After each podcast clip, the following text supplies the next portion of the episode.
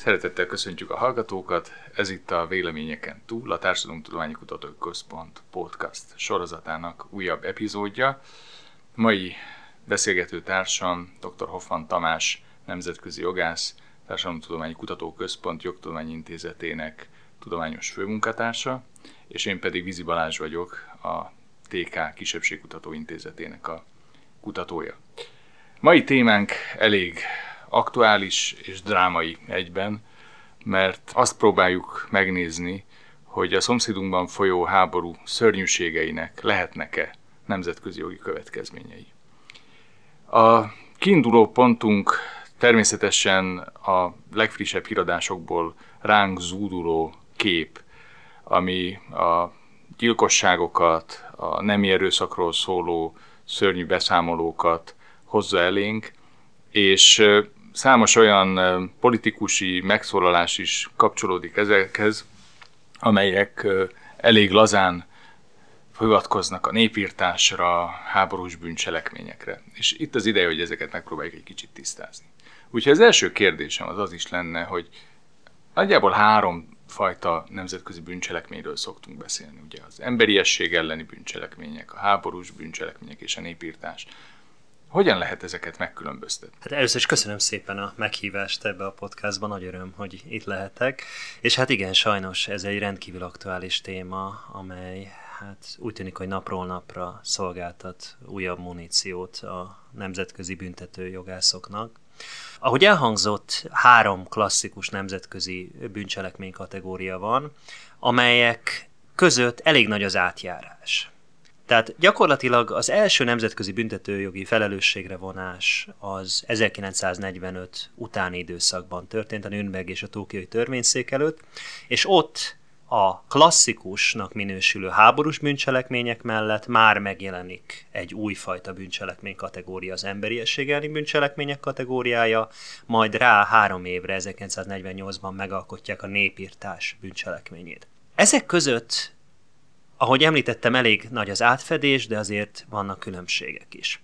Kezdjük rögtön a háborús bűncselekményekkel, mert ez a legrégebbi nemzetközi bűncselekmény kategória. A háborús bűncselekmények alapvetően a nemzetközi hadijog súlyos megsértését jelentik. A nemzetközi hadijog a nemzetközi jog egyik leginkább kimunkált részterülete.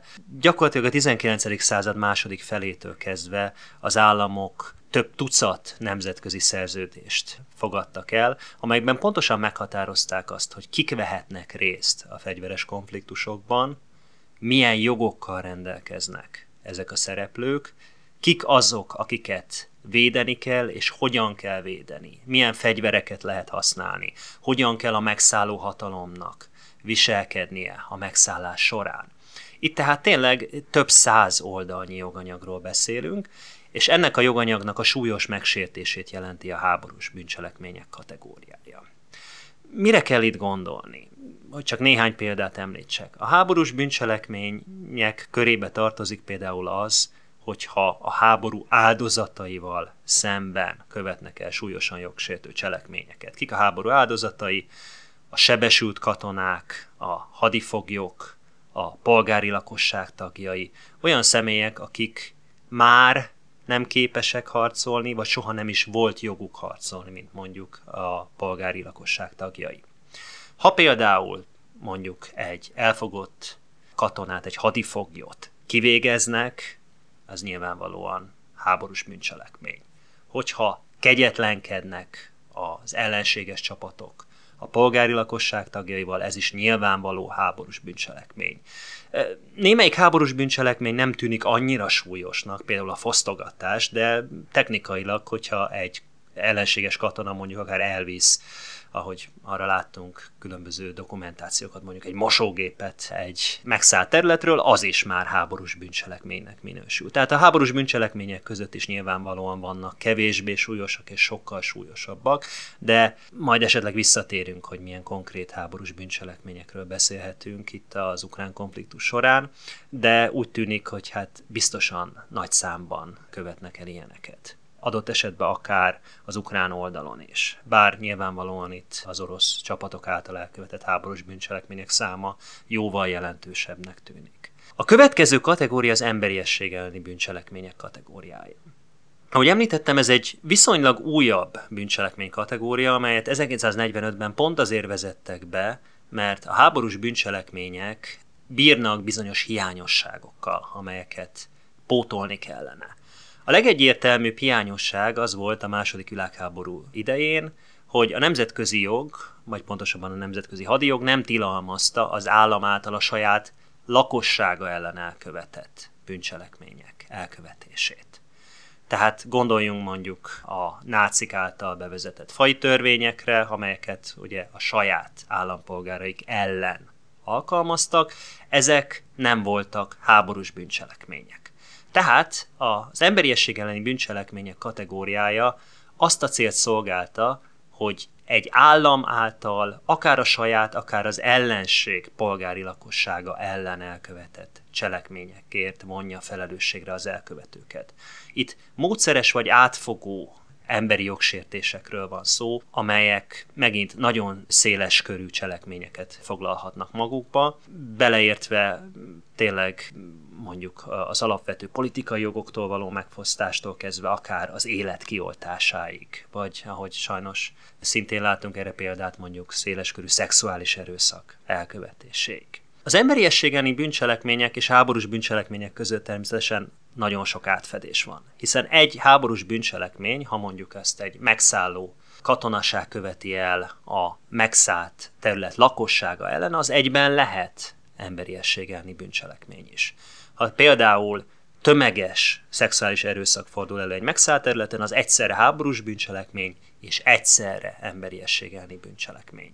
Lehetnek természetesen különbségek. Tehát például háborús bűncselekmény lehet egy-egy egyedi eset is, például ha egy katona fosztogat, anélkül, hogy tömegesen fordulnának elő ilyen esetek. Az emberiességeni bűncselekmény mindig egy széles körű, átfogó elkövetést igényel, tehát az mindig egy nagyszámú cselekményt feltételez. Végül a népírtás, az tulajdonképpen mondhatjuk, hogy az emberiességelni bűncselekményeknek a legextrémebb verziója. Ez a bűncselekmény kategória Nürnbergben és Tokióban még nem is létezett, és például a holokausztot azt még emberiességelni bűncselekményként üldözték. De a népírtás annyiban különbözik az emberiességelni bűncselekményektől, hogy a népírtás célja speciális. Nem pusztán a csoport tagjainak, mint egyéneknek a megölése, hanem az ő életük kioltásán keresztül a csoport megsemmisítése a cél. Ahhoz tehát, hogy bizonyítsuk, hogy népírtást követtek el, ahhoz azt is kell bizonyítani, hogy volt egy ilyen mögöttes szándék, amelyik túlmutatott azon, hogy esetleg a polgári lakosság tagjai ellen kövessenek el egészen brutális bűncselekményeket, akár mondjuk emberölést széles körben, hanem még azt is bizonyítani kell, hogy ennek a mögöttes célja az a csoport megsemmisítése volt. A népírtásáni egyezmény négy védett csoportot sorol föl, amelyeknek a megtámadás esetén merül fel a népírtás gyanúja. Ez a faji, nemzeti, etnikai vagy vallási csoport lehet. Tehát mondjuk politikai csoport ellen a népírtásáni egyezmény alapján nem lehet népírtást elkövetni. Az ilyen támadás értelemszerűen csak emberiesség elleni bűncselekmény lehet. Úgyhogy dióhéjban talán így tudnám ezt a három bűncselekmény kategóriát elhatárolni egymástól. Ráadásul ugye az is érdekes, hogy a népírtás bár az a legsúlyosabbnak tűnő bűncselekmény ezek közül, de mégis ennek az elkövetési módjai között nem csak az ember életkioltását találjuk, hanem ennél jóval úgymond csekélyebbnek tűnő dolgokat is, mint a gyermekek elvitele más családokhoz, vagy ugye esetleg a nem erőszak is, ugye a jugoszláv törvényszéken ez fölmerült, hogy akár az is megvalósíthatja a népírtást. Tehát valójában itt ugye azt látjuk, hogy akkor a szándék számít. Hogy lehet azt a szándékot bizonyítani? Honnan lehet megtudni, hogy aki azt elkövette, azt ezzel a szándékkal tette? Mit mond erről a eddigi nemzetközi jogi gyakorlat? Nagyon jó volt az utolsó félmondat, hogy itt a nemzetközi jogi gyakorlatra kell támaszkodnunk, mert ugye a népításáni egyezmény semmit nem mond erről. A népításáni egyezmény csak annyit mond, hogy a megsemmisítés szándékával kell elkövetni ezeket a cselekményeket. De mit jelent a megsemmisítés szándéka? Hát nyilvánvalóan nem minden szituáció annyira egyértelmű, mint a holokauszt, ahol a németek ugye nagyon precízen, gyakorlatilag egy konferencián kitervelték előre Vanzéban, hogy hogyan fog megtörténni majd a holokauszt, és akkor tulajdonképpen ezt az átfogó mestertervet, ezt eh, végre is próbálták hajtani egész Európában. Ugye sok esetben a népírtás az látszólag egyfajta spontán erőszak cselekményhez kapcsolódik, mint mondjuk 94-ben a ruandai eh, népírtás, ahol, ahol tömegek mészárolták le gyakorlatilag a szomszédaikat, ismerőseiket csak azért, mert azok egy másik etnikumba tartoztak. De azt látjuk azért, hogy a népírtás mögött én nem is nagyon tudok elképzelni olyan szituációt, ahol ne lenne valamilyen, ha nem is egyértelműen meghatározott, de legalább homályosan megfigyelhető terv. Ezzel egyébként sokat vitatkoznak a nemzetközi jogászok, hogy elképzelhető-e vajon a népírtás egy népírtásra irányuló terv nélkül. Én azt gondolom, hogy ezt nagyon nehezen lehet a gyakorlatban elképzelni. Tehát kell, hogy legyen valami átfogó szándék, ami összekapcsol számos embert, akik közösen próbálják ezt megvalósítani, hiszen egy-két ember elszigetelten nem igazán tudna valóságban ténylegesen népírtást végrehajtani, ahhoz egy, egy magasabb fokú szervezettség kell.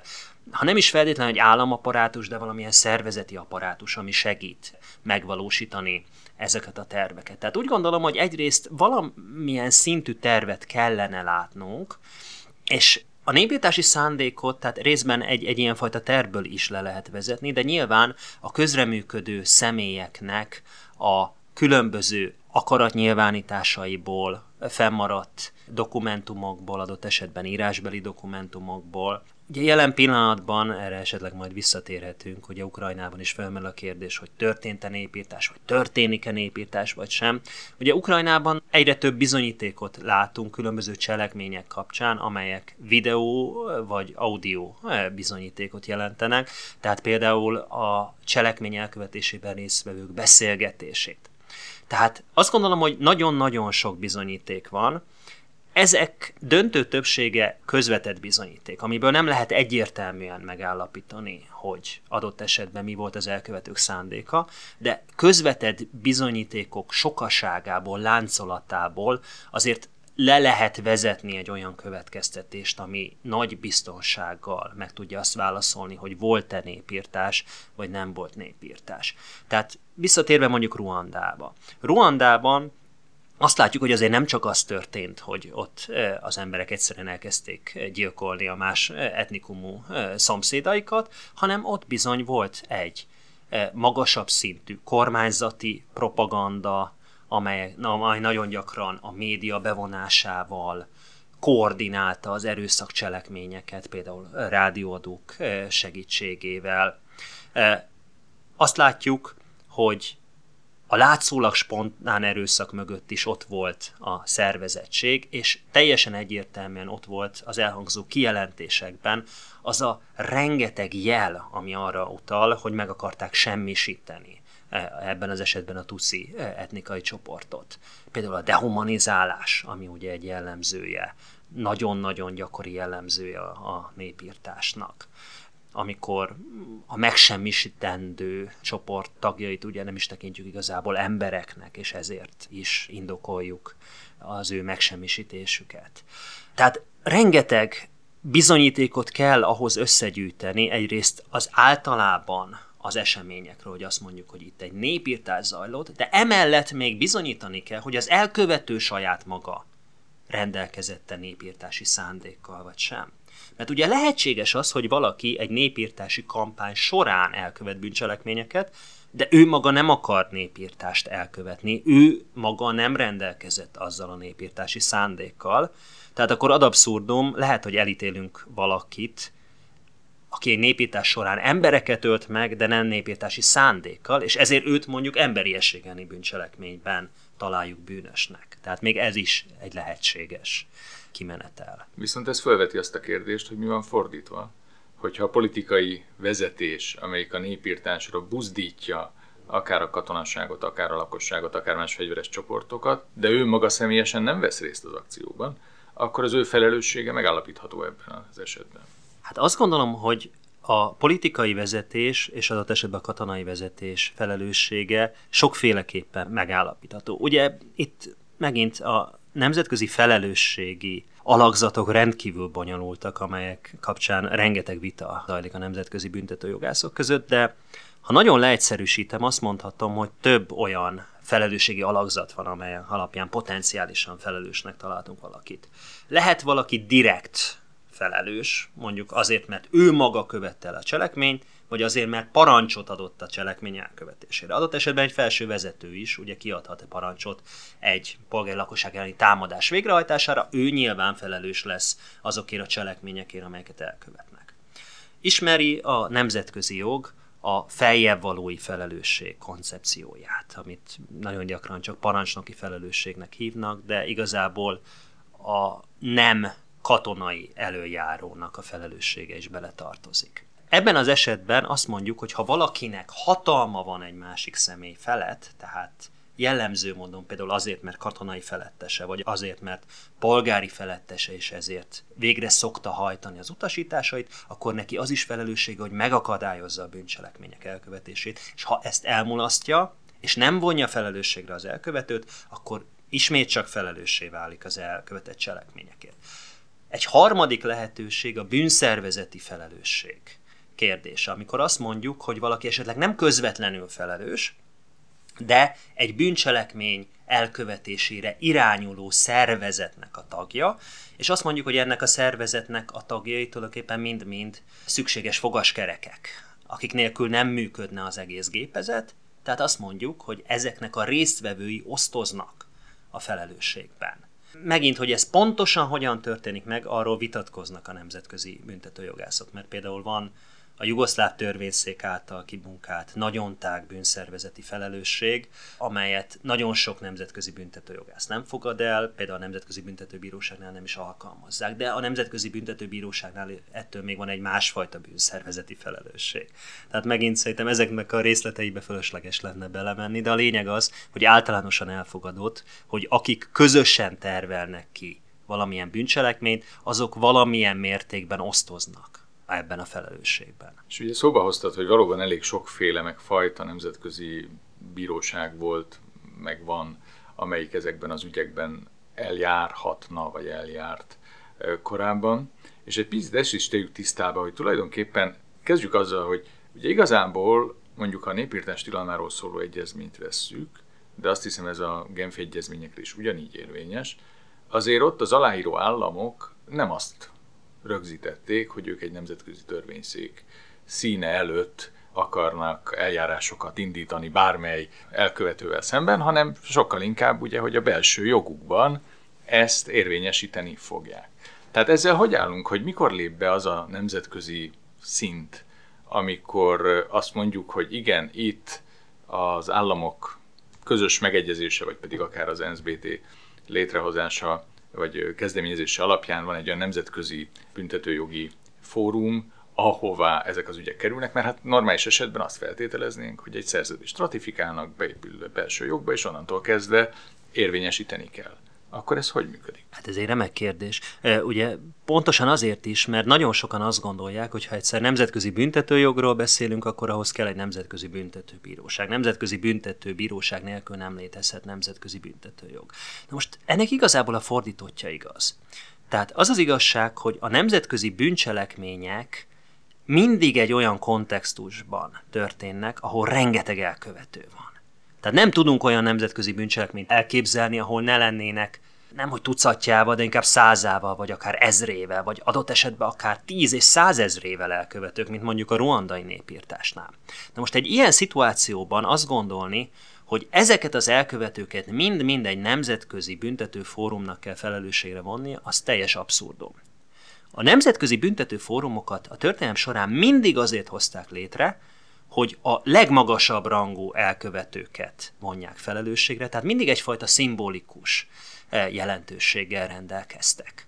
Amikor létrehozzák a Nürnbergi törvényszéket, akkor kiválasztanak 24 vádlottat, akik reprezentálják a legmagasabb náci politikai, katonai és gazdasági vezető réteget. Nem az volt a cél, hogy nyilván azt a potenciálisan több százezer, vagy akár millió embert vonják felelősségre, akik részt vettek a különböző nemzetközi bűncselekményekben Németországba, hanem hogy reprezentáljanak, megmutassák az egész világnak, hogy kik a leginkább felelősök, és kik azok, akiknek a bűnei miatt leginkább felelősségre kell vonni.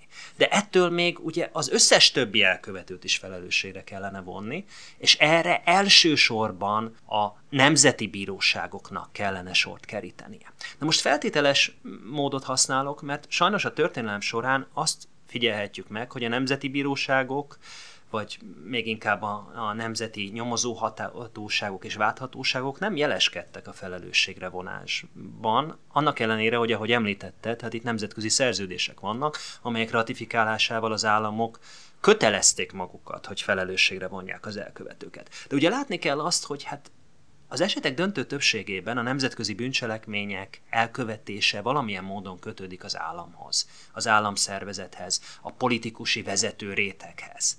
Na most, ha az a rezsim, amelyik elkövette ezeket a bűncselekményeket, vagy legalább részese volt ezeknek a bűncselekmények az elkövetésében, a helyén marad, akkor nagyon nehéz elképzelni, hogy saját magával szemben fog büntetőeljárásokat levezényelni. De akkor sem mindig egyszerűbb a helyzet, hogyha történik egy rendszerváltás. Mert nagyon gyakran a előző rezsim akkor adja át a hatalmát, hogyha biztosítékot kap arra, hogy nem fognak vele szemben eljárást indítani. Ugye például Dél-Afrikában az apartheid rendszer feladása az egy békés úton történt, Viszont ott bizony volt egy nagyon erős garancia arra nézve, hogy az apartheid rendszer fenntartóit nem fogják büntetőjogilag felelősségre vonni, annak ellenére sem, hogy egyértelműen emberiességeni bűncselekményeket követtek el. Tehát a nemzeti bíróságok nem mindig képesek arra, hogy eljárjanak, nagyon gyakran politikai nyomás miatt, de ha el is járnak, akkor meg felmerülhetnek további problémák. Például a nemzeti bíróságok alapvetően nem nemzetközi jogot, hanem belső jogot szoktak alkalmazni. A nemzetközi büntetőjog egy annyira specializált jogterület, amivel kapcsolatban egy átlagos bírónak nem biztos, hogy olyan szintű ismerete van, ami elégséges lenne. Nyilván ez egy megoldható probléma, de ez is egy probléma. A második dolog az, hogy nagyon gyakran a nemzeti bíróságok nem elfogulatlanok. Ugye ha az a, az a hatalom van hatalmon, amelyik részese volt az elkövetőknek, akkor nyilván a bíróságoknak is érdeke, hogy ne ítéljék el az elkövetőket, ha viszont történt egy váltás, akkor meg érdeke, hogy elítéljék a vádlottakat, különösen, hogyha az előző politikai vezetéshez kötődtek. Politikailag túlterhet objektivitás. Igen. igen, tehát a nemzeti bíróságok eljárása egy ilyen szituációban gyakran hihetetlenül nehéz és problematikus. Na most egy ilyen szituációban alapvetően elvárható, hogy akkor próbáljunk valamilyen módon egy nemzetközi elemet bevonni, akár úgy, hogy egy nemzetközi bíróság járjon el, akár úgy, és ez is az utóbbi évtizedekben megfigyelhető, hogy úgynevezett vegyes, hibrid vagy nemzetközi esített bíróságokat hoznak létre, ahol nemzeti bírók és nemzetközi bírák is részt vesznek a büntető eljárásban, és így kicsit egy kiegyensúlyozottabb és talán szakmailag is elfogadhatóbb bíráskodást lehet eszközölni. Visszatérve magára az ukrán konfliktusra. Az ukrán konfliktusnál felmerül igazából minden lehetséges fórum a felelősségre vonásra. Egyrészt nyilván eljárhatnak nemzeti bíróságok. Ugye maguk az ukránok ö, nyomoznak ö, elkövetett nemzetközi bűncselekmények kapcsán, és gyűjtik a bizonyítékokat. Természetesen az ukrán büntető törvénykönyv is ismeri a háborús bűncselekmények kategóriáját, az emberiességeni bűncselekmények kategóriáját, a népírtást, tehát ők is eljárhatnak a saját bíróságaikon keresztül. Más nemzeti bíróságok is eljárhatnak érdekes módon, mert sok ország ismeri az úgynevezett egyetemes joghatóság koncepcióját, amelynek értelmében egy külföldön külföldi által és külföldiek ellen elkövetett bűncselekmény kapcsán is eljárhat az állam, különösen, ha nemzetközi bűncselekményekről van szó, hiszen a nemzetközi bűncselekmények üldözése az egész nemzetközi közösség érdeke. Ebben a konfliktusban például Lengyelország bejelentette, hogy vizsgálatot indít az Ukrajnában elkövetett nemzetközi bűncselekmények kapcsán, és az ukránok küldtek is egyébként nyomozókat, vagy bocsánat, lengyelek küldtek nyomozókat Ukrajna területére, és törvényszéki szakértőket is pontosan bizonyítékok gyűjtése érdekében. Tehát akár más országok bíróságai is eljárhatnak egy ilyen szituációban. Emellett természetesen ott van az opció arra, hogy a Nemzetközi Büntetőbíróság eljárjon. A Nemzetközi Büntetőbíróság helyzete érdekes ebben a konfliktusban, mert sem Ukrajna, sem Oroszország nem részes állama a Nemzetközi Büntetőbíróságot eh, létrehozó római statútumnak, viszont Ukrajna még 2014-ben egy egyoldalú nyilatkozattal elfogadta a Nemzetközi Büntetőbíróság joghatóságát erre a konfliktusra nézve. Ugye hát nyilván akkor még nem sejthették, hogy ennek majd 2022-ben is lesz jelentősége, de ennek ellenére a Nemzetközi Büntetőbíróság joghatósága fennáll az Ukrajna területén elkövetett nemzetközi bűncselekmények kapcsán, tehát Oroszország hiába nem részese a Nemzetközi Büntetőbíróságnak, mivel Ukrajna elfogadta a bíróság joghatóságát, ezért a Nemzetközi Büntetőbíróság eljárhat akár oroszokkal szemben is, ha Ukrajna területén követtek el bűncselekményt. És a Nemzetközi Büntetőbíróság főügyésze ugye be is jelentette, hogy vizsgálatot indítottak a feltételezett nemzetközi bűncselekmények kapcsán. Na most emellett még felmerülhet akár egy nemzetközi esített bíróság létrehozása is, vagy akár még egy plusz nemzetközi bíróság létrehozása ezek mellett. Ugye nagyon érdekes, hogy például az ukránok szeretnének egy külön nemzetközi bíróságot létrehozni, kizárólag az agresszió bűncselekménye kapcsán. Az agresszióról eddig még nem beszéltem, de az agresszió bűncselekménye a más állam jogellenes megtámadásának a bűncselekménye. Ugye ennek kapcsán az az érdekes, hogy ebben a kérdésben a Nemzetközi Büntetőbíróság nem járhat el Ukrajna kapcsán. Hiába része ez a joghatóságának, ez nem olyan régen került elfogadásra, és ez nem terjedhet ki erre a konfliktusra. Tehát ezt az egy bűncselekmény kategóriát esetleg külön egy másik bíróság is vizsgálhatná. És emellett még természetesen létre lehetne hozni, ahogy említettem, egy nemzetközi esített hibrid bíróságot is, Ukrajna és valamilyen nemzetközi szervezet együttműködésével. Fölmerült például, hogy akár az Európa Tanács is e, részese lehetne e, egy, egy ilyen e, intézmény létrehozásának. Meglátjuk, hogy lesz-e ebből majd valami. Na most végül, ugye, ami szintén a kérdés volt, hogy mi ennek a realitása. Ugye itt látni kell azt, és erre tulajdonképpen már utaltam korábban is, hogy a nemzetközi büntetőjog érvényesítése az nagyon-nagyon erősen az aktuális politikai és társadalmi viszonyoktól is függ. Tehát ugye egy nagyon egyszerű példát mondjak, a Tokiói törvényszék felelősségre vonta a legfontosabb japán háborús bűnösöket, de Hirohito császár ellen nem indítottak büntetőeljárást. A legfőbb tanácsadója ellen igen. Na most hogy lehet az, hogy a császár ellen nem indítottak büntetőeljárást, de a tanácsadójával szemben igen? Nagyon egyszerű, az amerikaiak úgy gondolták, hogy ha a császárral szemben is büntetőeljárást indítanának, akkor Japánban valószínűleg felkelés robbanna ki, és nem lehetne pacifikálni Japánt. Tehát a reálpolitikai megfontolások oltárán feláldozták a nemzetközi büntetőjogi megfontolásokat. Sajnos ez nagyon gyakori. Egyébként nem csak a nemzetközi büntetőjogban, hanem akár a belső jogban is, a világ minden táján. Minden esetre hogyan hat ez az ukrán szituációra? Ugye először is Oroszország nyilvánvalóan nem fog együttműködni a nemzetközi közösséggel abban, hogy a saját politikai és katonai elitjét felelősségre vonják. Egészen addig, amíg a jelenlegi politikai berendezkedés van hatalmon. Ez nem is lehet kérdéses.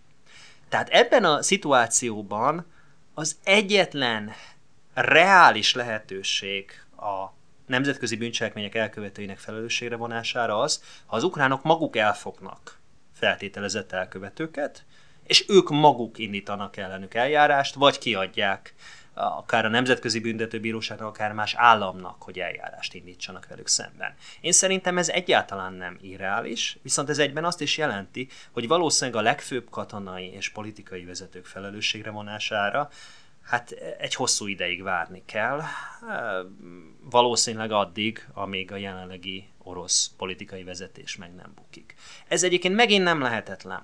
Tehát, hogyha megnézzük a történelmet, a jugoszláv törvényszék amely e, a Biztonsági Tanács által felállított Nemzetközi Büntető Fórum volt. 1999-ben adott ki elfogató parancsot a Szlobodán Milosevic szerb elnökkel szemben. Ugye Szlobodán Milosevic felelősségre vonására akkor gyakorlatilag nulla esély mutatkozott, hiszen nyilvánvaló volt, hogy akkor még ugye Jugoszlávia nem adja ki majd a saját elnökét, és ez valóban így volt, de csak néhány évig, amíg Milosevic meg nem bukott, és az új szerb kormánynak gyakorlatilag az első dolga az volt, hogy Milosevicet felrakták egy helikopterre, és lerakták Hágában. Ugye, ha egy pozitív forgatókönyvet próbálunk elképzelni, ahol egy új orosz vezetés szeretne nyitni a világ felé, és újra szeretné építeni ezeket a brutálisan lerombolt nemzetközi kapcsolatokat, akkor első lépésnek szerintem kiváló lenne, hogy felültetik a korábbi politikai vezetés tagjait egy chartergépre, és leteszik őket mondjuk Hágában. És ki tudja, hogy ez nem valósul-e meg esetleg néhány év múlva. Mert ugye ez érdekes, hogy ennek ellentétes példát is tudunk, tehát azért az Omar Bashir féle történet az nagyon érdekes ebből a szempontból, hogy ott is megbuktatták az elnököt, vele szemben a Nemzetközi Büntetőbíróság részéről már volt érvényben elfogató parancs, és ennek ellenére nem tudjuk melyik pincében tartják Kartumban a ellenfelei, de nem adják ki Hágának. Nyilván valószínűleg az is benne van, hogy ott ugye politikailag azért ezek nem annyira távol álló figurák egymástól, tehát a, a környezetében is működtek azok, akik ma hatalmon vannak, és feltételezhető, hogy esetleg rájuk vallanak. Tehát azt akarom ezzel csak jelezni, hogy igazából ez nem teljesen automatikus, hogy jön egy, egy katonai pucs, vagy egy rezsimváltás, vagy egy demokratikus átalakulás, és akkor a korábbi vezetőket kiadják. Ezzel egyetért. De van egy másik izgalmas kérdés is, mert ugye említetted azt, hogy hát nagyon durva konfliktusok esetén, főleg akkor, hogyha nagyon fontos a nemzetközi közösség számára a példastatuálás, akkor akár a adhok törvényszék létrehozása is szóba kerülhet. Ugye ezt láttuk Jugoszlávia esetében, láttuk Ruanda esetében, hibrid bíróságokat máshol, és ezek mind olyan országok, amelyek hát eléggé bele simulnak az államok közösségébe. És mind a két esetben azért az NSBT-nek döntő szava volt abban, hogy egy ilyen törvényszék létrejöjjön. Na most mi történik akkor, hogyha Oroszország, amíg az NSBT-nek állandó tagja, függetlenül attól, hogy most lesz-e ott kormányváltás vagy sem. Ugye ez mégiscsak egy kvázi precedens jellegű lépés lenne, és a nagyhatalmak ezektől óvakodni szoktak, függetlenül tényleg attól, hogy milyen kormányzat van hatalmon, hogy nemzetközi büntetőjogi felelősségre vonásnak kitegyék a saját vezetőiket, állampolgáraikat. Ugye az Egyesült Államok sem részese a római statútumnak, tehát igazából az a kérdésem, hogy egy ilyen esetben te látod reális esélyt annak, hogy ne az NSBT hozzon létre egy ilyen törvényszéket, hanem valami más nemzetközi szervezet? Én azt gondolom, hogy a, nyilvánvalóan ugye a BT nem fog ilyen büntető fórumot létrehozni, hiszen az lehetetlen lenne az orosz, de valószínűleg a kínai vétó miatt is. Felmerült az egyébként, és egyes nemzetközi jogászok ezt nagyon erősen próbálják presszionálni, hogy az ENSZ közgyűlése esetleg különleges ülésen az úgynevezett Uniting for Peace Resolution keretei között próbáljanak meg létrehozni egy ilyen büntető törvényszéket. Szerintem ez se fog megvalósulni, mert még azok az államok is, mint például az Egyesült Államok, amelyek támogatják a büntetőjogi felelősségre vonást ebben az esetben, azok nem igazán örülnének annak, hogyha a közgyűlésnek adnák egy ilyen hatalmat, amit esetleg akár ellenük is lehetne használni a jövőben. Tehát azt gondolom, hogy ha esetleg lesz olyan nemzetközi szervezet, amelyik ebben részt vesz, akkor ez egy regionális szervezet lesz. Azt gondolom, hogy a legnagyobb valószínűséggel akkor az Európa Tanács lenne az, hiszen az Európa Tanács mégiscsak reprezentálja gyakorlatilag az összes európai országot. Ugye eddig eh, Belarus volt az egyetlen, amelyik nem volt tagja, ugye most már Oroszországot is kizárták, de ennek ellenére e, ugye ez egy olyan konfliktus, ami gyakorlatilag mondható, hogy egész Európát nagyon súlyosan érinti, és logikus lenne, hogy esetleg egy európai nemzetközi szervezet próbálja felvállalni annak ódiumát, eh, hogy ebben az ügyben lépjen, és ez ráadásul az Európán kívüli hatalmakat ugye nem is fenyegetné annyira, tehát ez, e, nyilván Kína nem támogatná, de nem is tiltakozna olyan borzasztó nagyon, hiszen az Európa Tanács egyhamar nem fog Kínával kapcsolatban bármilyen döntést hozni, szint ugye az Egyesült Államok, és még ugye lehetne e, sorolni az összes Európán kívüli államot. Tehát azt gondolom, hogy ha történne egy nemzetközi szervezet bevonása, akkor ez lenne a legbölcsebb lépés. És akkor viszont arra, hogy esetleg Putyin rácsok mögött lássuk, arra nem sok esély van, és nem csak amiatt, mert a nemzetközi büntetőjog nem volna elég erős, hanem alapvetően politikai okok miatt, ha jól érzékelem. Hát én azt gondolom, hogy nyilvánvaló, hogy amíg a jelenlegi orosz vezetés van hatalmon, addig erre semmi esély nincs. Ugye azért ez valahol a sci kategóriába tartozna, hogy az ukránok elfogják Putyint, és akkor hágába viszik, tehát ez egy amerikai akciófilmben biztos működne, de a valóságban azért ezt, ezt nem tartom elképzelhetőnek. A nagy kérdés valóban az, hogy esetleg egy rezsimváltás után az új orosz uralkodó osztály az vajon azt gondolná, hogy bölcs dolog lenne kiadni a háború felelőseit. Ennek külpolitikai szempontból szerintem nagyon erős hozadékai lehetnének, hiszen ez tényleg egy olyan erős bizalomerősítő lépés, amit valószínűleg az egész nyugati világ elfogadna. Viszont ugye azért ne tagadjuk azt, hogy jelen pillanatban ennek a háborúnak óriási a támogatottsága Oroszországon belül. Tehát eh, állítólag 80% körüli a támogatottsága, ami viszont azt jelenteni, hogy ha meg is bukna Putyin, akkor lehet, hogy még továbbra sem támogatnák maguk az orosz emberek eh, az ő felelősségre vonását, ami megint csak nyilván megakadályozna a jövőben egy ilyen felelősségre vonás végrehajtását. Hát én azt hiszem, hogy már ennyi fért bele ebbe a podcastolásba, bár rengeteg kérdés marad még nyitva, és én attól félek, hogy újabb és újabb információk lesznek még a jövőben, amik fölvetik büntetőjogi felelősséget és a háborús emberiesség elleni vagy népírtás bűncselekményének a kérdését. Én minden esetre nagyon köszönöm, és hát bízom benne, hogy egy konfliktus utáni helyzetben akár egy új nemzetközi törvényszékről fogunk tudni majd legközelebb beszélgetni. Igen, én is remélem, hogy háborús, emberiesség elleni bűncselekmény és népírtás kapcsán nem kell többet beszélnem, de sajnos pessimista vagyok ebben a kérdésben. De köszönöm a meghívást. Köszönjük szépen.